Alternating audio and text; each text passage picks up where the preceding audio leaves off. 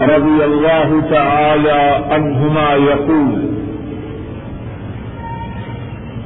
وكان ابن عمر رضي الله تعالى عنهما يقول في أول أمره إنها لا تنفق ثم سمعته يقول تنفر إن رسول الله صلى الله عليه وسلم رخص لهم.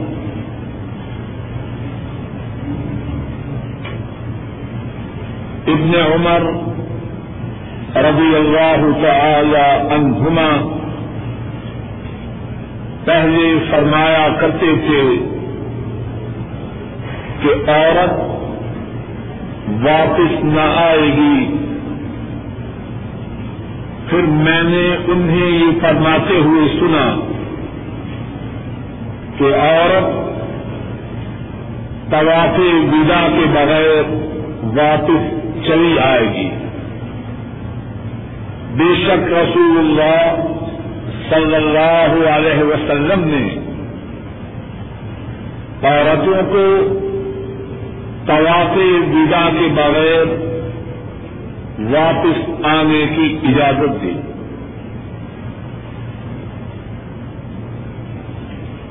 گزشتہ دس میں اللہ کی توفیق سے اس موضوع کے متعلق گفتگو ہو رہی تھی۔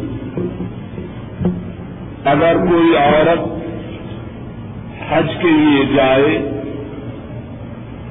حج کے سارے کام پورے کر چکے،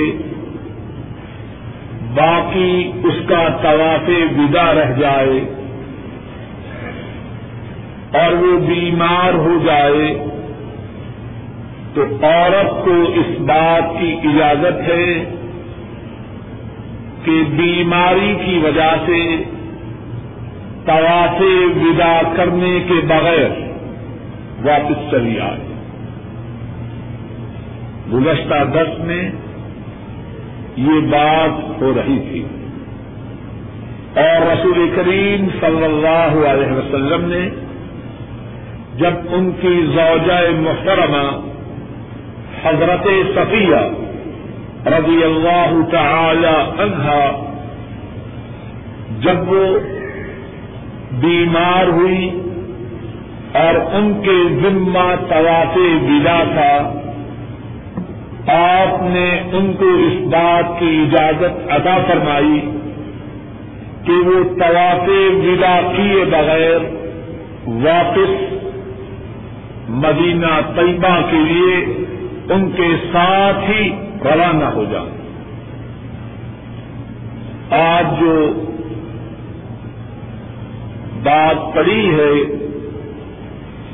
اس میں حضرت عبداللہ ابن عمر رضی اللہ تعالی عنہما، ان کے متعلق دو باتوں کا ذکر ہے۔ اور ان کے متعلق جن دو باتوں کا ذکر ہے، ان دو باتوں میں ایک انتہائی اہم بات ہے۔ پہلے وہ دو باتیں سن لیجیے پھر ان دو باتوں کے بعد جو انتہائی اہم بات ہے، اس کے متعلق انشاءاللہ اللہ قدر تفصیل سے بات عرض کروں۔ گا عبداللہ ابن عمر رضی اللہ تعالی عنہما، ان کے متعلق دو باتیں یہ ہیں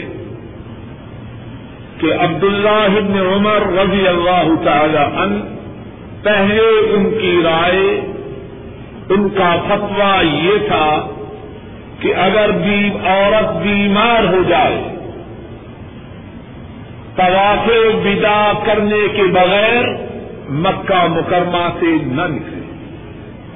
طواف ودا کرے، پھر اس کے بعد مکہ مکرمہ سے روانہ۔ ہو یہ عبداللہ ابن عمر کے متعلق پہلی بات ہے۔ اور دوسری بات کہ عبداللہ ابن عمر نے رضی اللہ تعالی عنہما، انہوں نے بیمار ہونے والی عورت کو اس بات کی اجازت دی کہ وہ طواف ودا کیے بغیر مکہ سے روانہ ہو جائے۔ اور اپنی دوسری بات کی تائید میں یہ فرماتے کہ رسول کریم صلی اللہ علیہ وسلم نے بیمار ہونے والی عورت کو طواف ودا کرنے کے بغیر مکہ سے جانے کی اجازت دی۔ یہ دو باتیں تو مسئلہ کے مطابق ہیں۔ ان دو باتوں میں ایک انتہائی اہم بات ہے۔ اور وہ بات وہ ہے جس کے سمجھنے میں ہم میں سے بہت سے لوگ غلطی کرتے ہیں۔ وہ بات کیا ہے؟ عبداللہ ابن عمر رضی اللہ تعالی عنہما ان کا مقام، ان کا مرتبہ انتہائی بلند ہے۔ رسول کریم صلی اللہ علیہ وسلم نے انہیں جو لقب دیا وہ یہ تھا، عبداللہ رجل صالح کہ عبداللہ نیک آدمی ہے۔ کتنا بڑا لقب ہے۔ اور دینے والی کون ہے؟ رسول کریم صلی اللہ علیہ وسلم، سارے صحابہ میں سے جن چھ صحابہ نے سب سے زیادہ احادیث بیان کی ہیں، ان چھ میں سے ایک حضرت عبداللہ ابن عمر تھے اتنے بڑے صحابی ہیں، لیکن ان کا پہلا فتویٰ رسول کریم صلی اللہ علیہ وسلم کے فرمان کے برعکس اور دوسرا فتوا اپنے پہلے فتوا سے رجوع کرتے ہیں۔ اور رجوع کے لیے دلیل یہ پیش کرتے ہیں کہ رسول کریم صلی اللہ علیہ وسلم نے جب عورت بیمار ہو جائے، طواف ودا اس کے ذمہ باقی ہو، اس کو واپس چلے جانے کی اجازت دی ہے۔ جب انہوں نے اجازت دی ہے، میرا بھی فتوا یہی ہے۔ کچھ بات سمجھ میں آئی کہ ہمارے یہاں ایک بہت بڑی مصیبت یہ ہے، ہم یہ سمجھتے اور کہتے ہیں کہ فلاں نے جو یہ بات کہی، کیا وہ چھوٹا عالم ہے؟ ذرا اس بات کو توجہ سے سمجھیے۔ فلاں نے جو یہ بات کہی، کیا وہ چھوٹا عالم ہے؟ وہ بہت بڑا عالم ہے، سمندر ہے، متقی ہے، پرہیزگار ہے، کتنی باتیں کرتے ہیں۔ بات سمجھ لیجیے کسی آدمی کا بہت متقی ہونا، بہت پرہیزگار ہونا، بہت بڑا عالم ہونا، اس سے یہ بات لازم نہیں آتی کہ وہ غلطی سے پاک ہو۔ کوئی کتنا بڑا عالم ہو، کتنا پرہیزگار ہو، کتنا بڑا فقیر ہو، کتنا بڑا مفسر ہو کتنا بڑا محدث ہو، کتنا بڑا شیخ ہو، تو معصوم نہیں اس پر آسمان سے وہی تو نہیں آتی۔ عبداللہ بن عمر رضی اللہ تعالی عنہما جس طرح کے ابھی عرض کیا، کتنی بڑی شخصیت ہے اور انتہائی متقی، انتہائی پرہیزگار اور رسول کریم صلی اللہ علیہ وسلم کی سنت کے انتہائی چاہنے والے۔ آپ کی سنت کے اتنے چاہنے والے تھے کہ دوران سفر ایسے بھی ہوتا کہ راستے میں چلتے چلتے راستے سے ہٹ جاتے اور قضائے حاجت کے لیے چلے جاتے، واپس آتے ساتھیوں کو بتلاتے کہ بات یہ تھی کہ میں نے رسول کریم صلی اللہ علیہ وسلم کو دیکھا، جب اس مقام پر پہنچے، راستے سے ہٹ گئے اور قضائے حاجت کے لیے چلے گئے۔ میں نے چاہا کہ میں بھی ایسے ہی کروں۔ سنت کے کتنے شیدائی ہیں۔ اور سنن نبی داؤد میں ہے رسول کریم صلی اللہ علیہ وسلم نے فرمایا کہ ہماری مسجد کا یہ جو دروازہ ہے، اگر ہم اس دروازہ کو عورتوں کے لیے مخصوص کر دیں، لو ترکنا هذا الباب للنساء۔ اگر ہم اس دروازہ کو عورتوں کے لیے مخصوص کر دیں اور اب بھی مسجد نبی میں اسی جگہ ایک دروازہ ہے جس کا نام باب النساء ہے۔ دیکھا ہے کہ نہیں؟ باب جبریل کے پڑوس میں۔ آپ فرماتے ہیں، اگر ہم اس دروازہ کو عورتوں کے لیے مخصوص کر دیں، راوی بیان کرتا ہے، ابن عمر جب تک زندہ رہے اس دروازہ سے مسجد کے اندر داخل نہیں۔ آپ کے فرامین پر عمل کا کتنا جذبہ ہے۔ اور آپ نے فرمایا، عبداللہ رجل صالح لو قام من اللیل۔ اگر عبداللہ رات کو قیام کرے، تو عبداللہ نیک آدمی ہے۔ راوی بیان کرتا ہے، آپ کے اس فرمانے کے بعد، کان عبد اللہ لا ینام من اللیل الا قلیلا۔ آپ کے اس فرمانے کے بعد، حضرت عبداللہ رات کو تھوڑا ہی سویا کر سنت کے انتہائی شہدائی تھے، لیکن اس کے باوجود اس مسئلہ میں ابتدا میں بھولے کہ نہ بھولے۔ بولیے، رسول کریم صلی اللہ علیہ وسلم نے اپنی زوجہ محترمہ حضرت صفیہ، ان کو اجازت عطا فرمائی۔ تم بیمار ہو، حج کے سارے ارکان ادا کر چکی ہو۔ اب طواف ودا کیے بغیر مدینہ کے لیے روانہ ہو جاؤ۔ عبداللہ ابن عمر، ان کا پہلا فتوا آپ کے اس فرمان کے خلاف تھا۔ اور کیوں خلاف تھا؟ ان کو آپ کا یہ فرمان نہ پہنچا تھا۔ انہوں نے آپ کا یہ فرمان نہ سنا تھا۔ اب اگر کوئی یہ کہے کہ چونکہ عبداللہ ابن عمر کو یہ فرمان معلوم نہ تھا، اس لیے معاذ اللہ وہ جاہل تھے۔ تو وہ کہنے والا جاہل ہے یا عبداللہ ابن عمر جاہل تھے؟ وہ کہنے والا جاہل ہے۔ اس سے عبداللہ ابن عمر کی شان میں کوئی فرق نہیں پڑتا۔ کون ہے وہ جو اس بات کا دعوی کر سکے کہ اسے سارے مسائل ہر وقت معلوم اور یاد ہے۔ ہر عبداللہ ابن عمر ہی نہیں۔ ان سے جو بڑے صحابہ ہیں، ان کے متعلق بھی کتنی ہی مثالیں ہیں۔ کتنے مسائل تھے جن میں وہ بھول گئے۔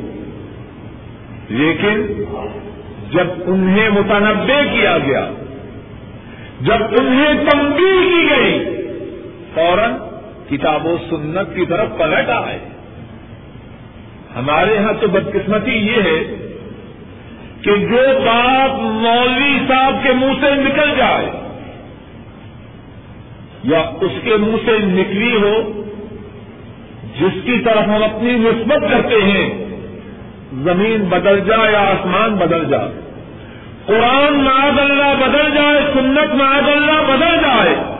ان کی بات کو نہیں چھوڑ بات کو سن لیجیے، سمجھ لیجیے، یاد رکھیے۔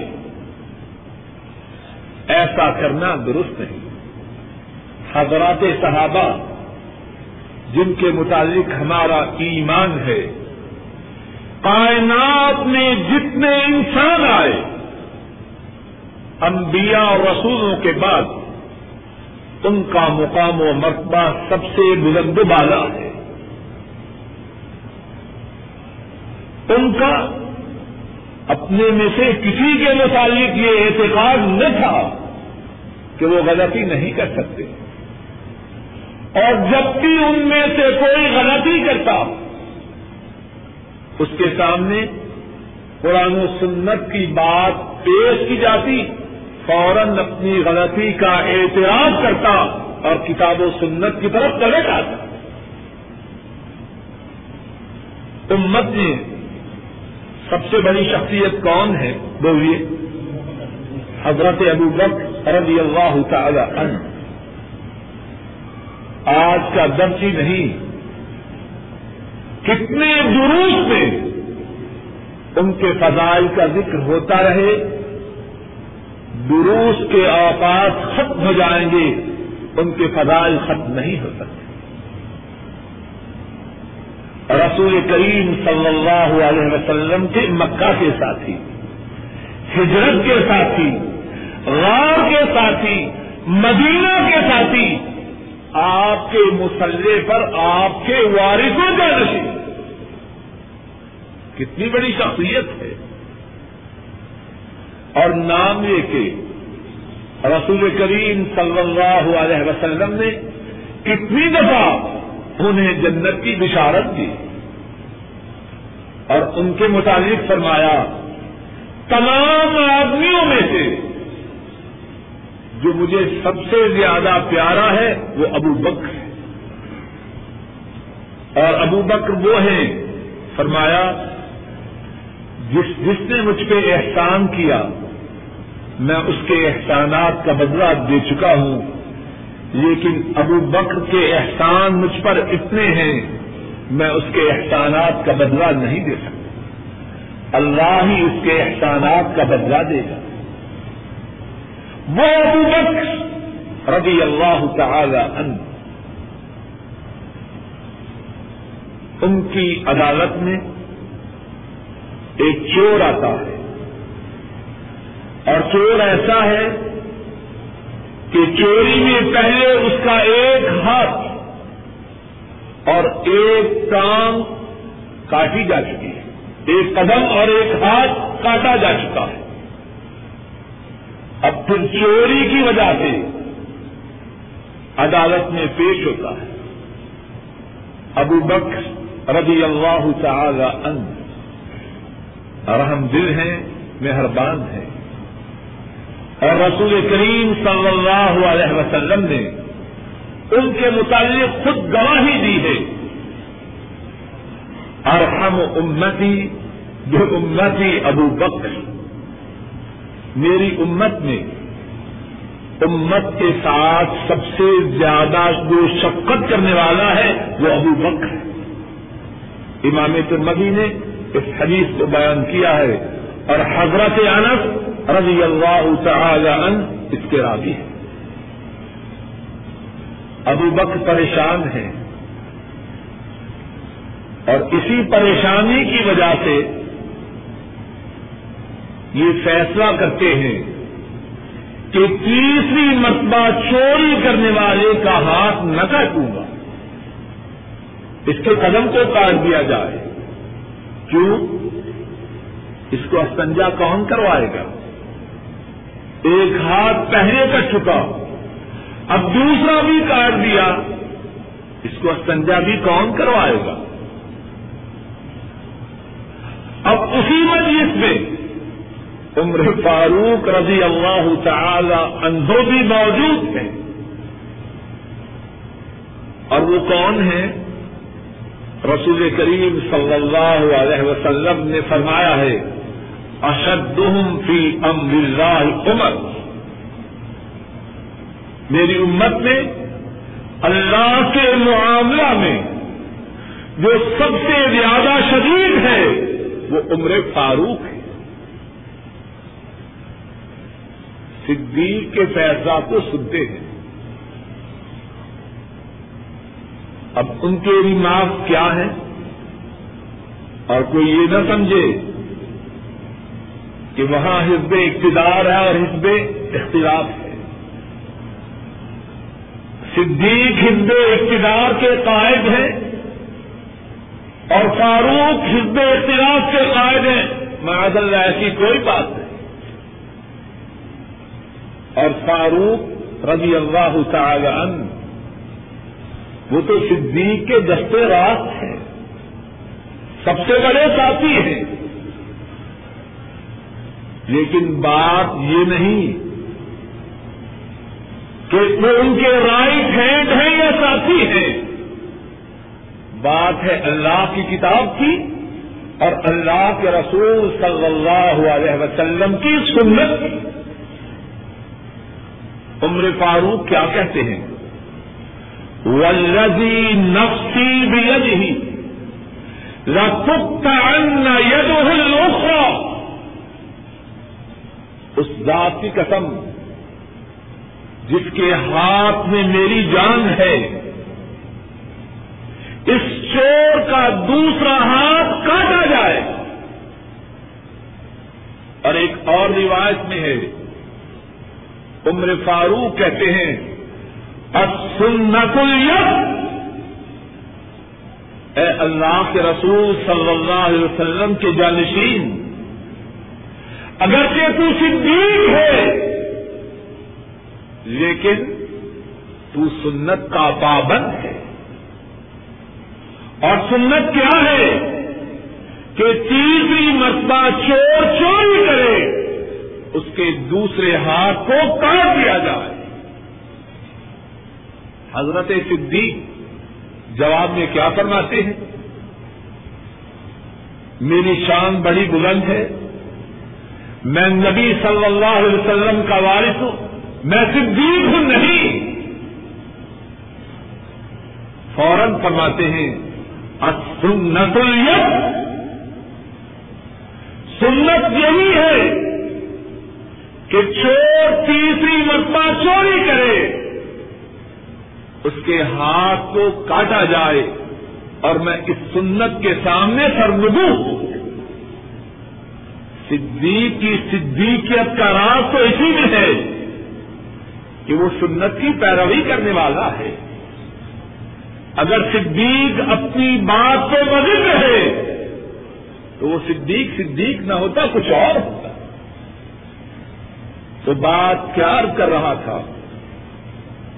حضرات صحابہ، ان میں یہ بات نہ تھی کہ بات کہنے والا بہت بڑا ہے۔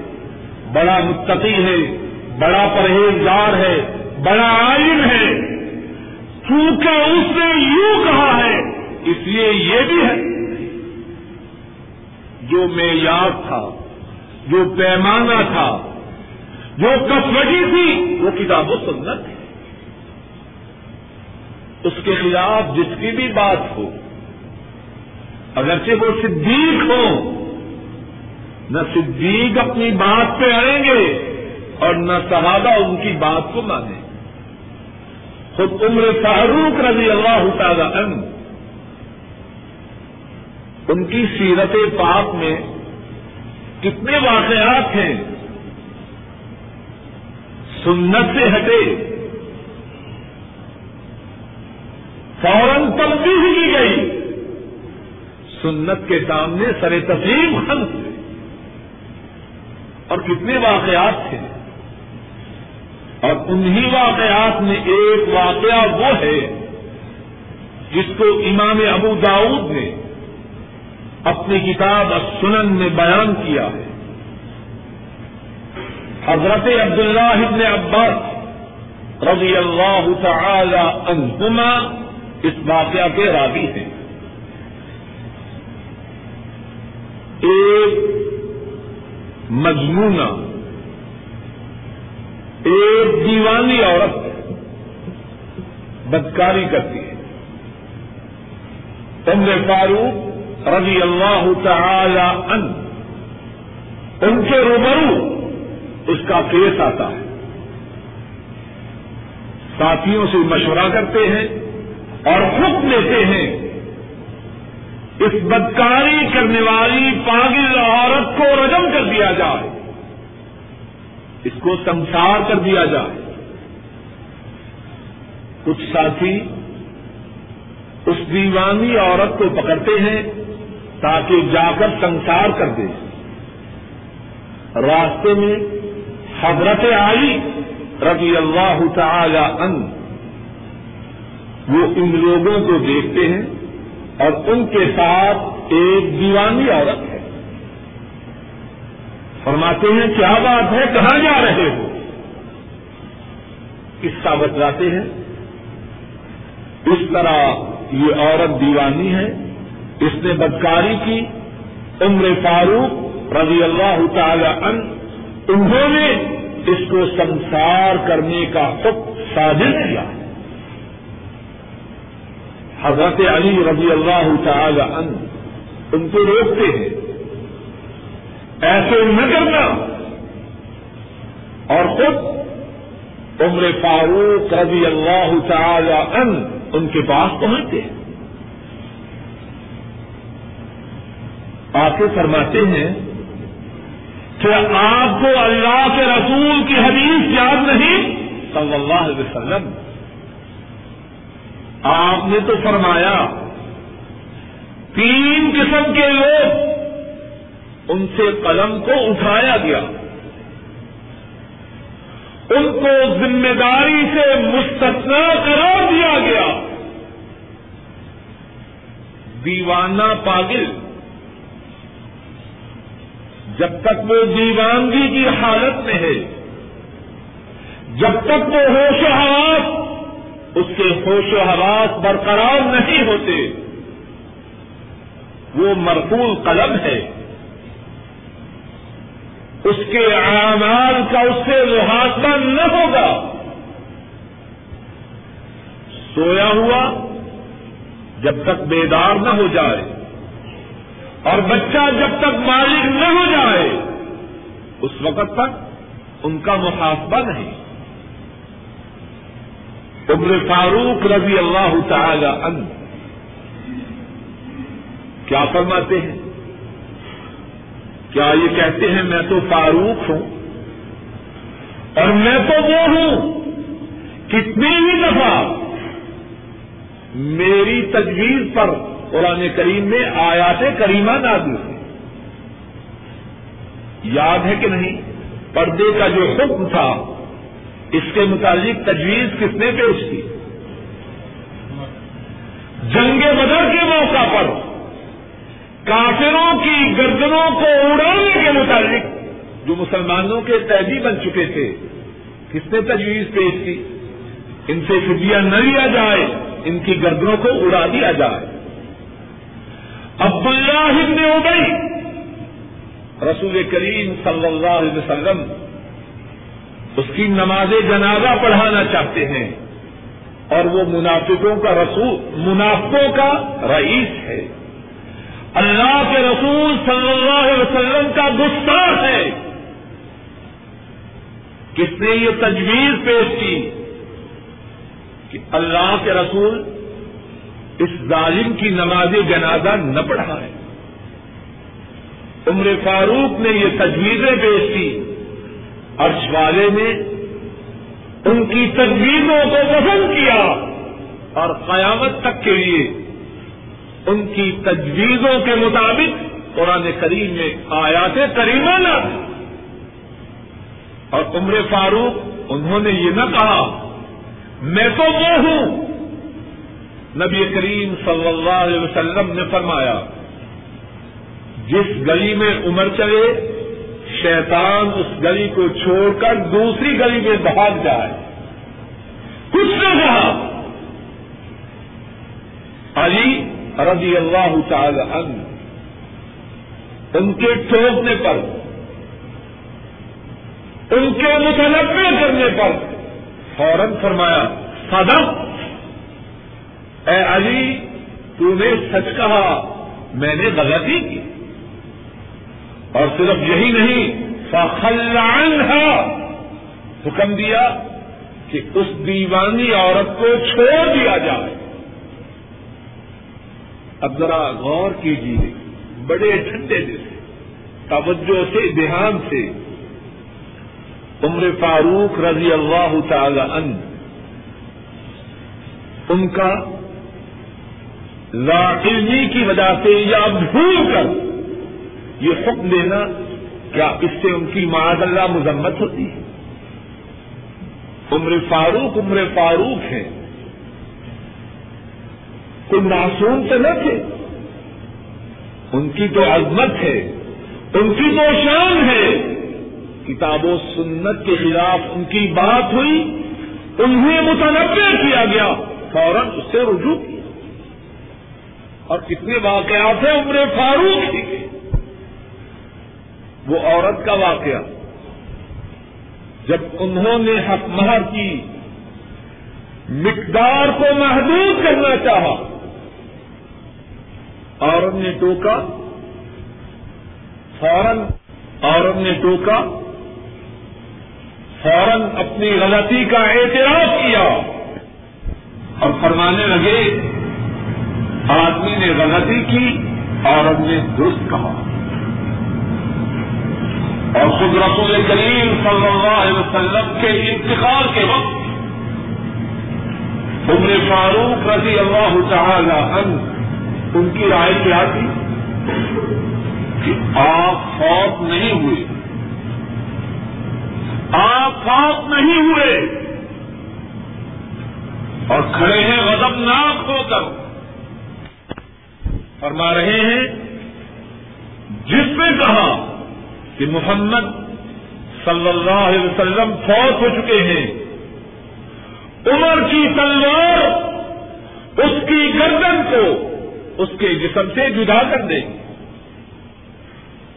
حضرت صدیق رضی اللہ تعالی ان تشریف لاتے۔ خدرا شریفہ میں داخل ہوتے ہیں۔ اور حضرت صلی اللہ علیہ وسلم کی پیشانی مبارک پہ بوتا دیتے۔ باہر آتے ہیں۔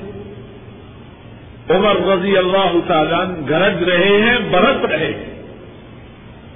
اور باقی صحابہ خاموش بیٹھے ہیں۔ اور گرجتے ہوئے، برستے ہوئے کیا کرتا رہے ہیں؟ کوئی یہ نہ کہے کہ محمد الرسول اللہ صلی اللہ علیہ وسلم انتقال کر چکے ہیں۔ جس نے یہ کہا میں اس کی گردن کو، اس کے جسم سے جدا کر دوں گا۔ حضرت صدیق رضی اللہ تعالی عنہ وہ فرماتے ہیں، عمر بیٹھ جاؤ۔ عمر اتنے حضمناک ہیں، اتنے جوش میں ہیں۔ صدیق کی آواز کو گویا کے سنا ہی نہیں۔ ایک مرتبہ، دو مرتبہ فرمایا، کوئی توجہ ہی نہیں حضرت صدیق رضی اللہ تعالی عنہ عمر کو چھوڑ دیتے ہیں اور خود خطاب شروع کرتے ہیں، بیان شروع کرتے ہیں اور اپنے بیان میں کیا فرماتے ہیں؟ من كان يعبد محمدا فإن محمدا قد مات۔ صلى الله عليه وسلم. ومن كان يعبد الله فإن الله حي لا يموت. وما محمد إلا رسول قد خلت من قبله الرسل. أفإن مات أو قتل انقلبتم على آقابكم ومن ينقلب على عقبيه فلن يضر الله شيئا وسيجزي الله الشاكرين. فرماتے ہیں، جو محمد صلی اللہ علیہ وسلم ان کی عبادت کرتا تھا، وہ جان لے کہ محمد تو فوت ہو چکے، صلی اللہ علیہ وسلم۔ عمر کیا فرما رہے ہیں اور صدیق کیا فرماتے ہیں؟ جو محمد کی عبادت کرتا تھا تو یہ بات جان لے کہ محمد فوج ہو چکے ہیں، صلی اللہ علیہ وسلم۔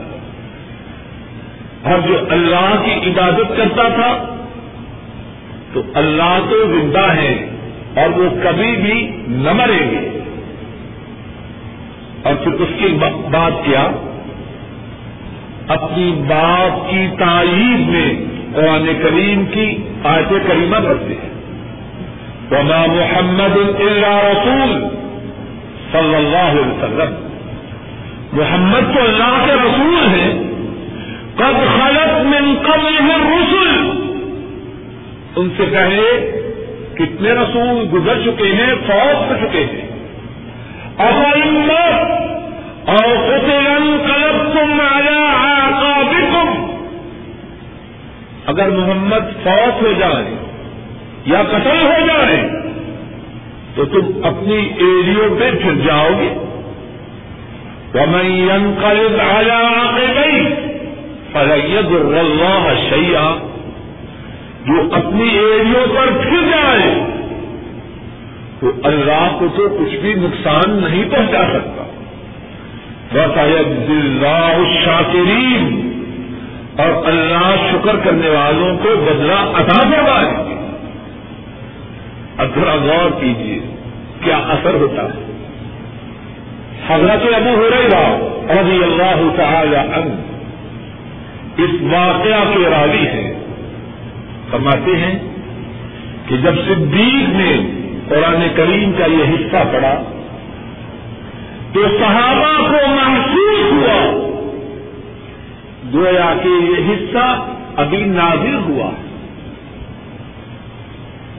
قرآن کریم کے یہی الفاظ مبارکہ صحابہ کی زبانوں پر اور عمر فاروق جو ابھی فرما رہے تھے، جس نے کہا کہ محمد فوج ہو چکے، عمر کی تلوار اس کی گردن کو کاٹ دے گی۔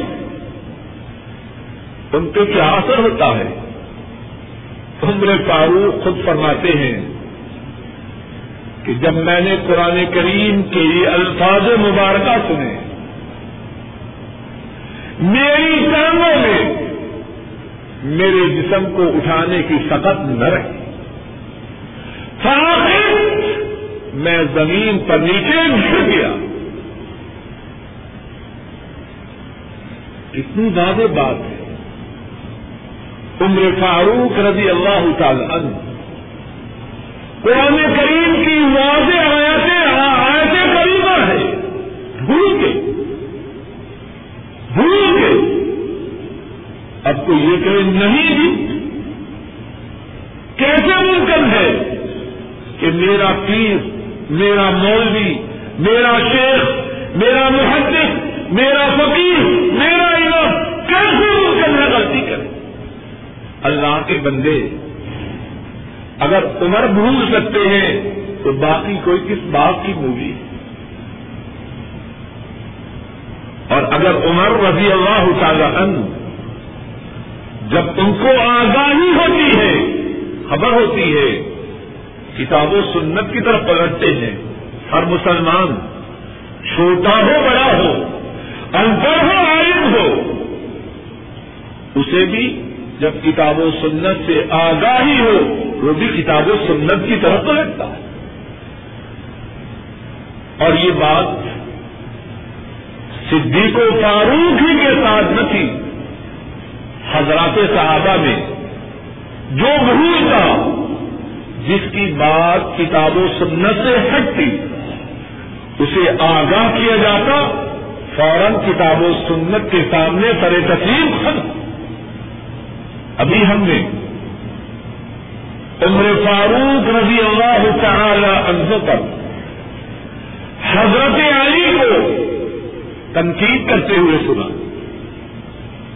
حضرت علی رضی اللہ تعالی عنہ، ان کی اپنی کیفیت کیا تھی؟ صحیح بخاری میں ہے۔ حضرت اکریمہ بیان کرتے ہیں۔ حضرت علی رضی اللہ تعالی ان ان کے دور حکومت میں، ان کے زمانہ خلافت میں کچھ لوگ مرتب ہوتے ہیں۔ دین سے پھر جاتے ہیں۔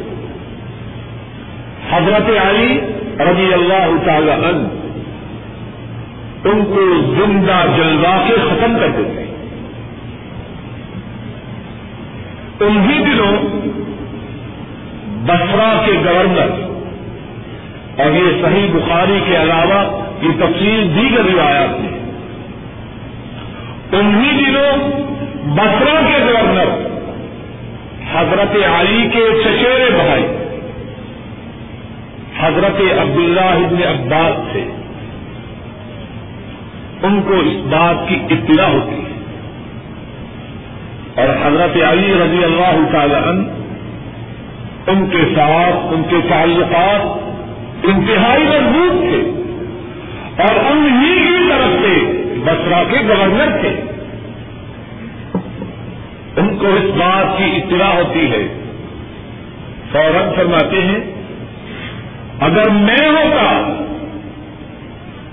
تو دین سے پھرنے والوں کو زندہ جلوا کے ختم نہ کرتا۔ لوکن سے لم ہوں ملنا یہ قول النبی صلی اللہ علیہ وسلم، لا تعذبوا بعذاب اللہ۔ اگر میں ہوتا انہیں زندہ جلوا ختم نہ کرتا کیوں؟ میں علی سے زیادہ سمجھدار ہوں۔ یہ بات نہیں۔ کیونکہ رسول کریم صلی اللہ علیہ وسلم نے فرمایا ہے، لوگوں کو اللہ کا عذاب نہ دو۔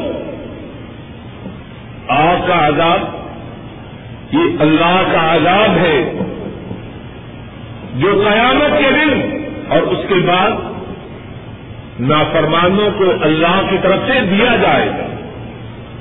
اور رسول کریم صلی اللہ علیہ وسلم نے فرمایا، لوگوں کو اللہ والا عذاب نہ دو۔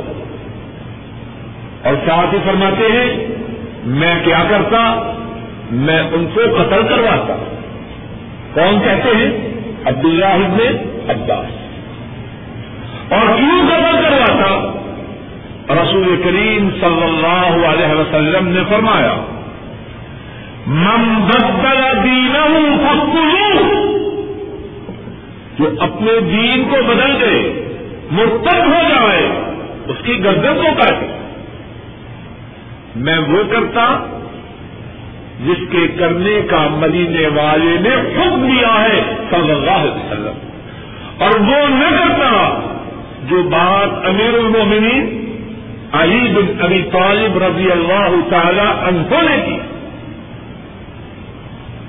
حضرت علی رضی اللہ تعالی عنہ، انہیں اپنے گورنر عبداللہ ان کے ریمارکس پہنچے کیا فرماتے اس کو گورنری سے معذور کر دو۔ اس کو مجبور کرو کہ استعفا دے دیں۔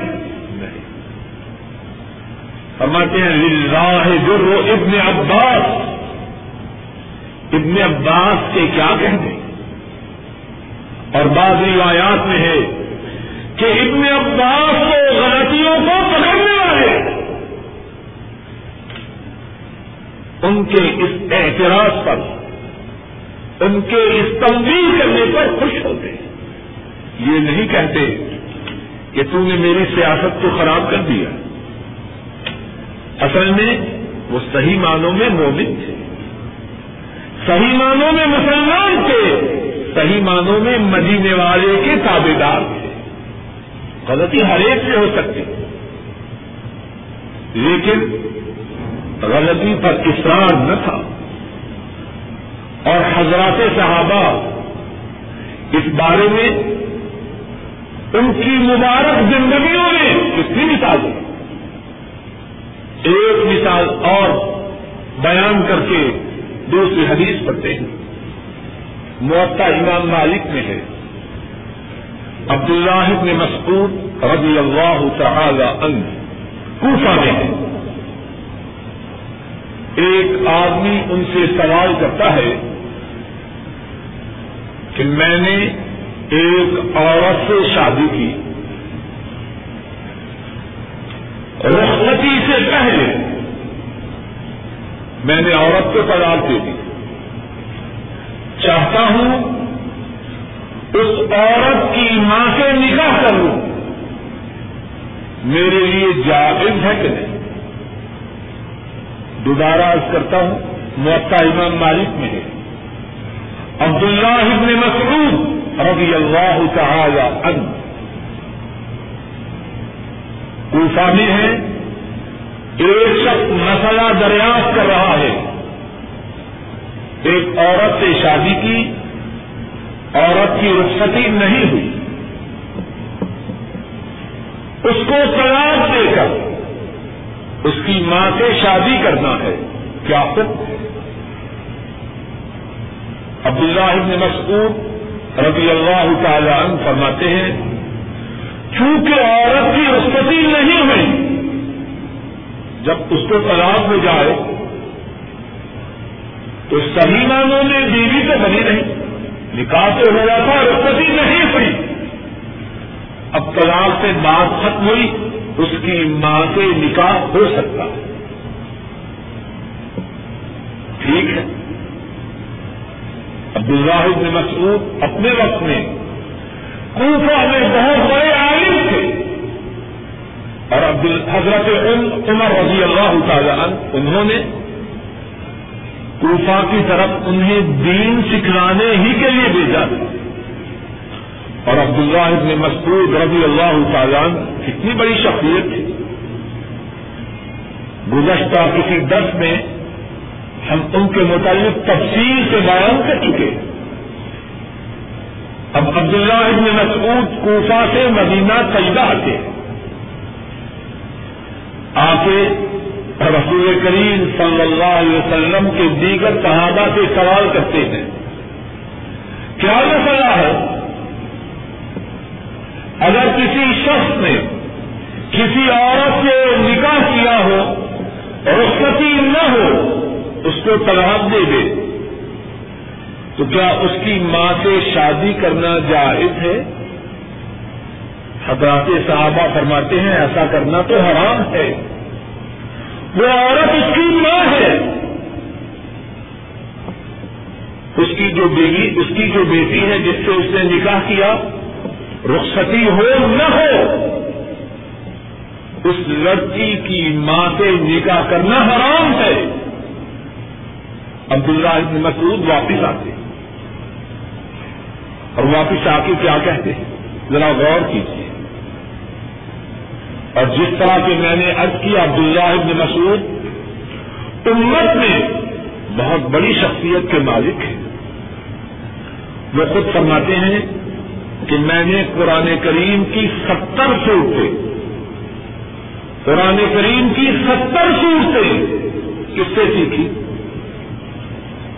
رسول کریم صلی اللہ علیہ وسلم سے براہ راست سیکھی کتنا بڑا اعزاز ہے۔ اور انہی کے متعلق رسول کریم صلی اللہ علیہ وسلم نے فرمایا خذ القرآن من أربع، من عبد الله بن مسعود، من عبد الله بن مسعود وصالم مولى أبي حذيفة ومعاذ بن جبل وأبي بن قعب رضي الله تعالى عنه. میرے چار ساتھیوں سے قرآن سیکھو. کتنی بڑی شہادت ہے. دنیا کی ساری شہادتیں اس شہادت کے مقابلہ میں ہیچ ہے. سچی شہادت ہے. اور انتہائی عزت والی شہادت ہے۔ میرے چار ساتھیوں سے قرآن کریم سیکھو۔ اور تم نے سے پہلے نمبر پر کس کا ذکر کیا؟ عبداللہ بن مسعود۔ سالم۔ جو سائنس نے نو ابھی حضیفہ جو ابو حضیفہ کا آزاد کردہ غلام ہے۔ معاذ ابن جبل اور ابئی ابن کام اور عبداللہ ابن مسعود ان کے متعلق یہ بھی فرمایا من اراد ان يقرا القران غضا كما انزل فليقرا قراءه ابن ام عبد. جو چاہے کہ قرآن کریم کو اسی طرح کرو تازہ پڑے جس طرح کے آسمان سے نازل ہوا، تو وہ عبداللہ ابن مسعود کی طرح پڑے کتنی بڑی شہادت، لیکن اب وہی عبداللہ ابن مسعود ان کو بتلایا جا رہا ہے کہ تم نے جس بات کے جائز ہونے کا فتوا دیا، وہ بات حرام ہے۔ مدینہ سے واپس آتے کوفہ پہنچتے ہیں، اللہ اکبر، اپنے گھر نہیں جاتے۔ ہیں کوفہ میں ان کا گھر ہے۔ موتا امام مالک میں ہے، اپنے گھر نہیں جاتے۔ اسی آدمی کے ٹھکانے پر جاتے ہیں، جس کو فتوا دیا تھا۔ کہ وہ بیوی جس کو تم نے طلاق دی، اس کی ماں سے تمہارا نکاح درست ہے، اسی شخص کے گھر جاتے۔ اور اس کو جا کے کہتے ہیں بھائی، میں نے فتوا دینے میں غلطی کی۔ اس عورت کو اپنے نکاح سے نکال دو۔ عبداللہ ابن مسعود بھول گیا۔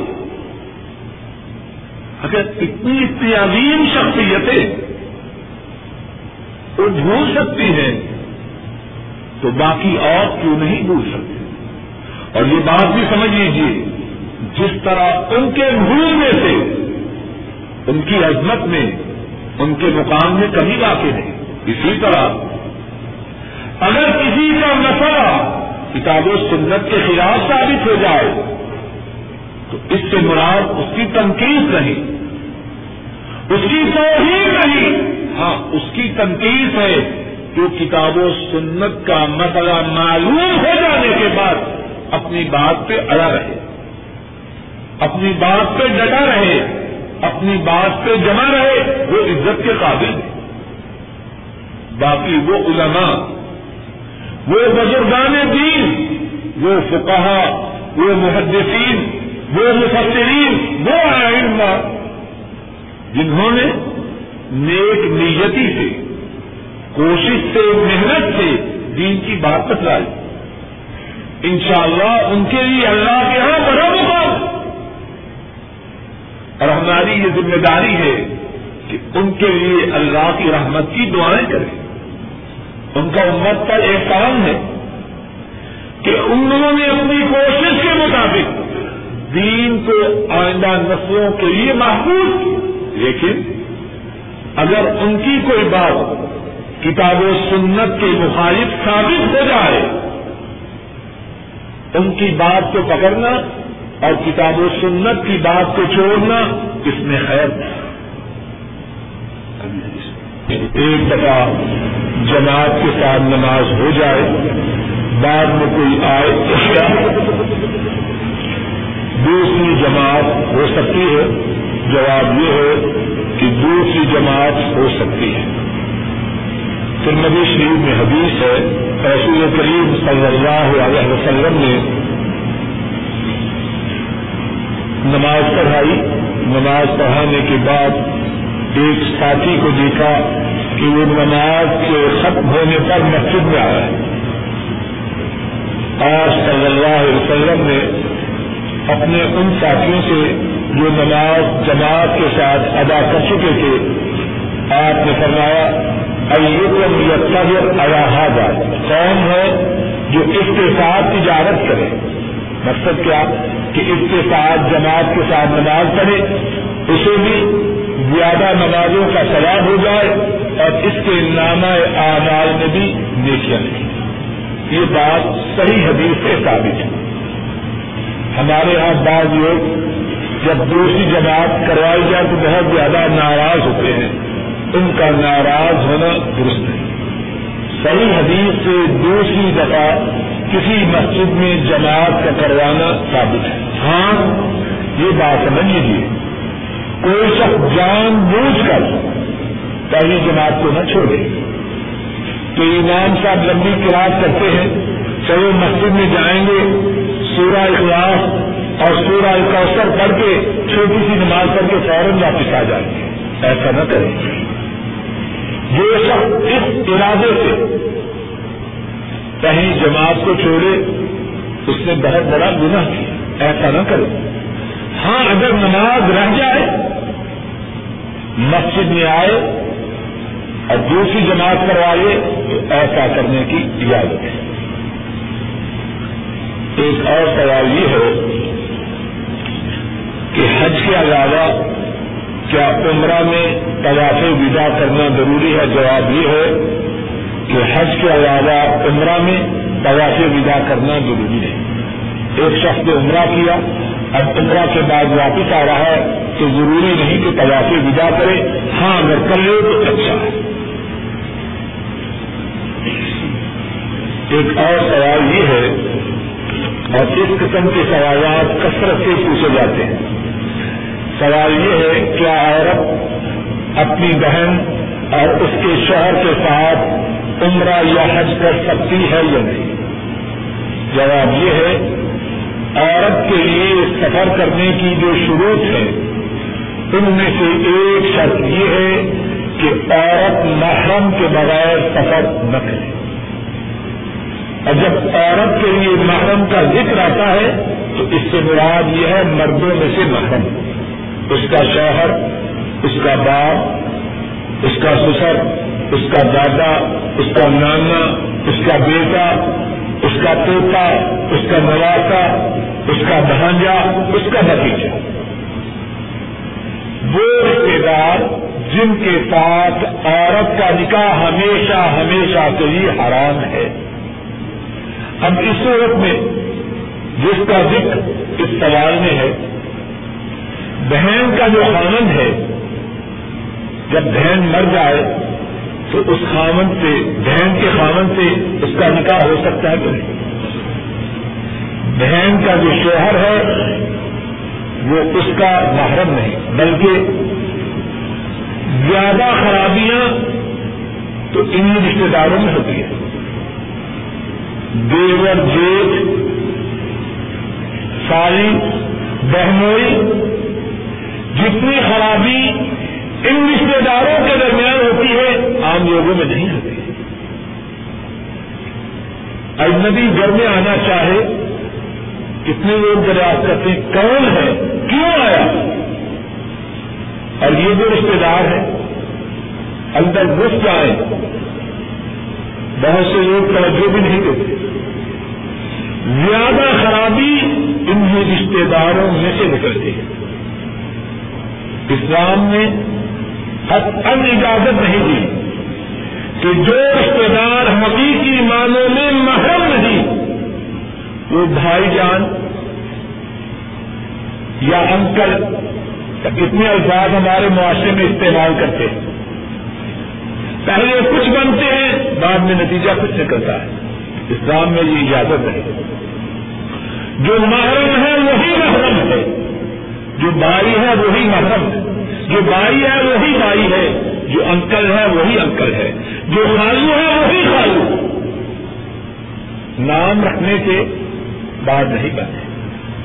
تو اس سوال کا جواب یہ ہے کہ اس صورت میں بہن کا جو خامند ہے، وہ اس کا محرم نہیں۔ اور بہن تو خود عورت ہے۔ تو مسلمان عورت کے لیے، سفر کے لیے جو شروع ہیں ان میں سے ایک شرط یہ ہے کہ سفر میں اس کے ساتھ اس کا محرم۔ ایک سوال یہ ہے کہ عمرہ کی ادائیگی کے بعد عام لوگ مدینہ طیبہ جاتے ہیں اور وہاں جا کے زیارتیں کرتے ہیں، ان کا حکم کیا ہے؟ مدینہ طیبہ مسجد نبوی میں جانا بہت بڑی سعادت ہے۔ ساری زمین پر جو مسجدیں ہیں، ان میں سے دوسرے نمبر پر جو مسجد ہے، وہ مسجد نبوی ہے۔